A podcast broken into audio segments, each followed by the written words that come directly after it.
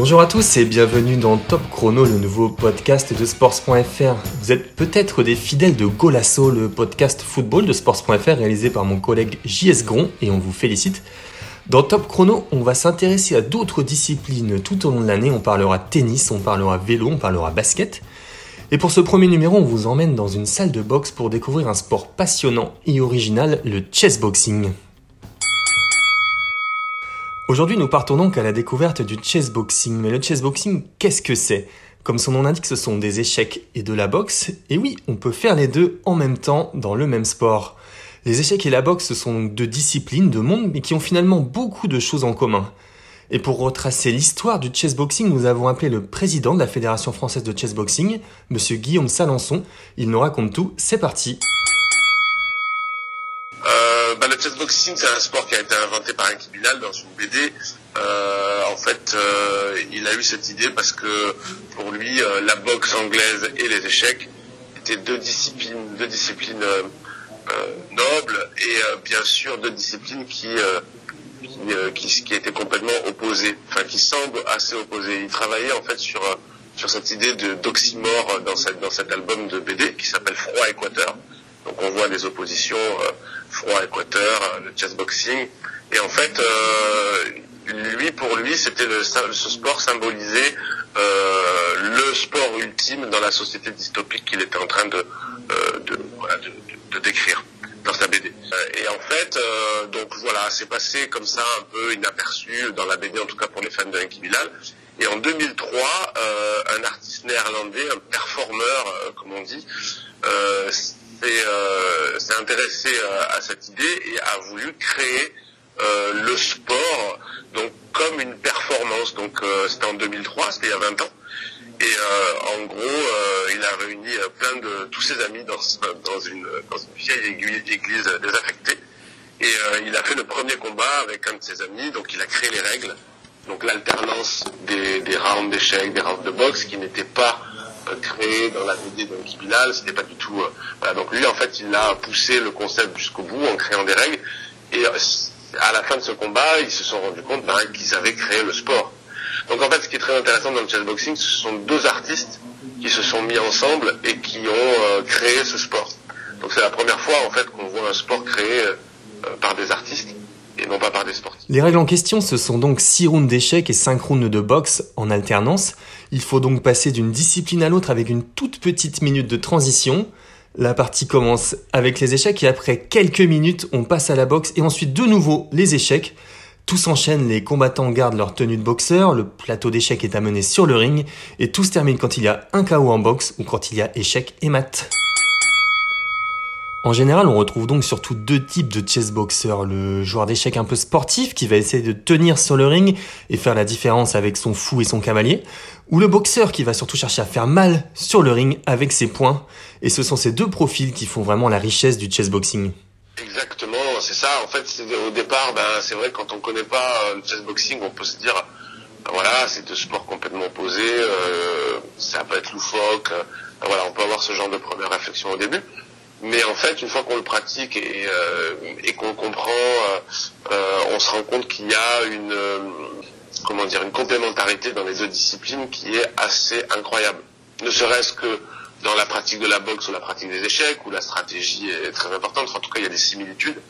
Euh, entre les deux sports et surtout en fait mis ensemble euh, on se rend compte que euh, c'est un vrai sport et c'est pas juste l'addition de deux disciplines qu'on mettrait qu'on mettrait ensemble. Et si vous voulez découvrir le chess boxing, il y a une réunion à Paris le vendredi 3 février au Cabaret Sauvage à La Villette.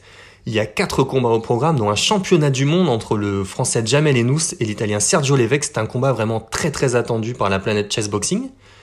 Et avant cette réunion, nous avons rencontré l'un des combattants, Kevin Gage. Alors on part tout de suite à Joinville-le-Pont dans la salle de Mamadou Thiam où Kevin s'est entraîné quelques jours avant le combat. Allez, mets-toi là. Allez, c'est parti pour un pour une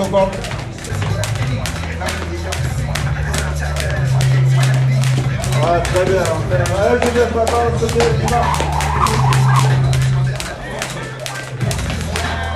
C'est bien, Kevin. Après son entraînement, nous avons retrouvé Kevin à la terrasse d'un café pour discuter un petit peu. C'était l'occasion de découvrir le parcours de ce boxeur de 36 ans qui habite à Paris mais qui est originaire des Sables d'Olonne et qui a toujours été passionné par la boxe et les échecs.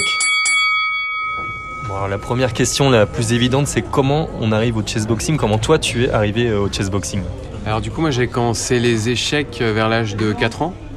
Et euh, là, je jouais de temps en temps, mais dès que je pouvais, en fait, avec mon père et mon grand-père, mais c'était pas tout le temps possible. Et euh, du coup, dès que je les voyais, je leur demandais de pouvoir jouer euh, direct, et je les lâchais pas avec ça. Ensuite, on m'a mis en club vers 11 ans. Donc là, grosse passion, j'avais tout le temps joué, j'ai fait les championnats de France. Et après, on n'était pas forcément à côté du club, donc ça a été plus compliqué par la suite d'y aller. Et ensuite, je me suis mis sur les jeux d'échecs en ligne. Donc un petit peu plus tard, vers 17-18 ans, là, j'arrêtais pas d'y jouer. À un moment donné, j'ai arrêté parce que c'était trop chronophage. Je pouvais pas. C'était addictif en fait, un peu comme les gamers. Et euh, donc j'avais un peu laissé de côté. Et euh, la boxe, j'en ai fait en compétition un petit peu. Enfin, pendant deux ans, j'en ai fait de la boxe. Et je me suis mis en compétition avant de me blesser.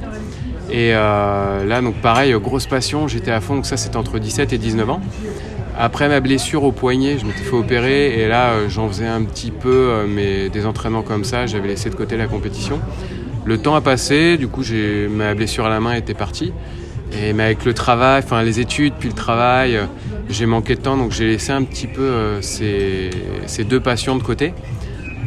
Et d'un coup, j'ai vu des articles sur le chessboxing, euh, le champion du monde Thomas Cazeneuve. Là, je me suis dit, mais c'est pas possible, c'est, c'est, mon sport. Et là, je me suis, mis enfin, je me suis intéressé j'ai essayé de contacter euh, justement, euh, enfin j'ai réussi à contacter Thomas Cazeneuve qui était très disponible et qui m'a dit mais t'inquiète pas, il y a une fédération qui se monte, il va y avoir un club aussi à Paris.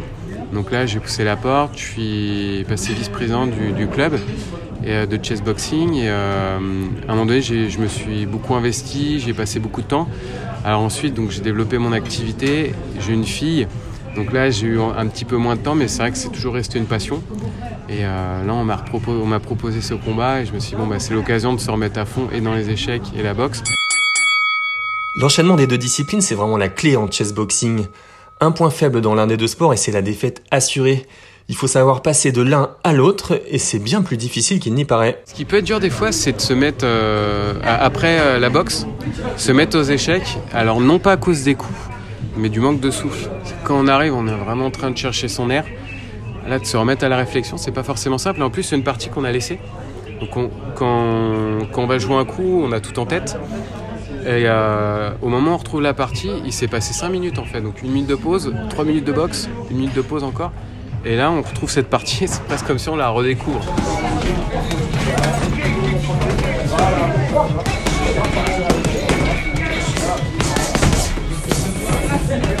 Cet enchaînement, c'est ce que va découvrir l'adversaire de Kevin. Son nom vous dira peut-être quelque chose. Il s'agit d'Andreas Honnet, qui est plus connu sous le nom de Sardoche. Sardoche, c'est un streamer, un joueur de jeux vidéo. Il s'est fait connaître sur le jeu League of Legends.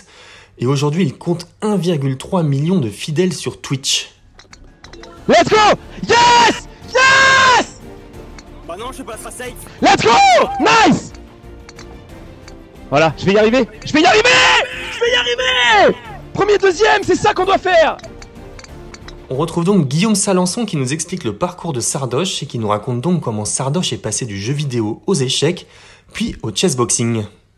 Bah en fait, il était, euh, il était euh, pendant, je crois, le confinement, il s'est beaucoup mis aux échecs. En fait, c'est un, euh, c'est un garçon qui est, qui est assez connu sur sur Twitch pour euh, être ce qu'on appelle un try harder, c'est-à-dire c'est quelqu'un qui va se mettre un objectif et qui va se donner tous les moyens pour y arriver.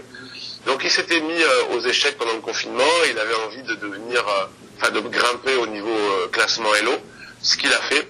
Et après tout naturellement, vu qu'il est assez sportif et tout, il a été contacté par Ludwig à l'époque qui avait créé, donc enfin qui avait produit un, un, événement de chessboxing à Los Angeles en décembre. Malheureusement, il n'a pas pu le faire.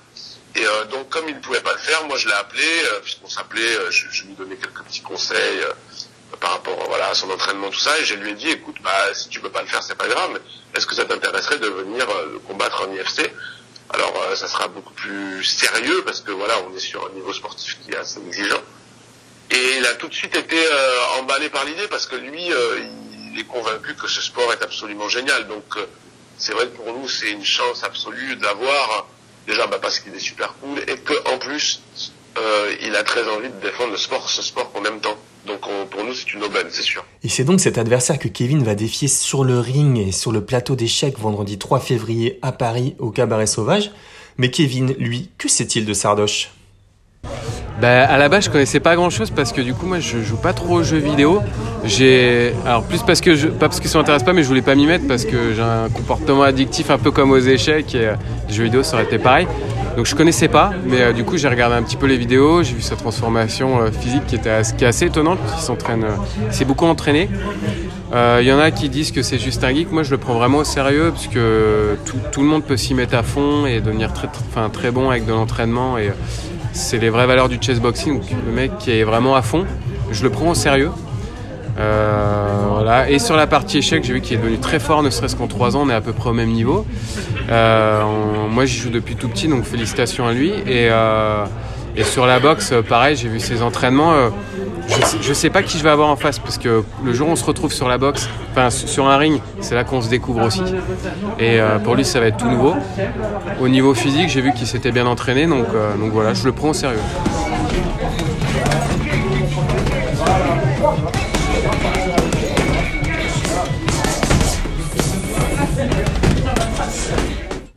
Voilà, on espère que ce podcast vous a donné envie de vous intéresser au chess boxing. Pour rappel, les combats de l'UFC 3 vendredi 3 février seront diffusés sur Twitch. En attendant, c'est la fin de ce premier épisode de Top Chrono. C'était François Tesson et je vous donne rendez-vous prochainement pour un nouvel épisode.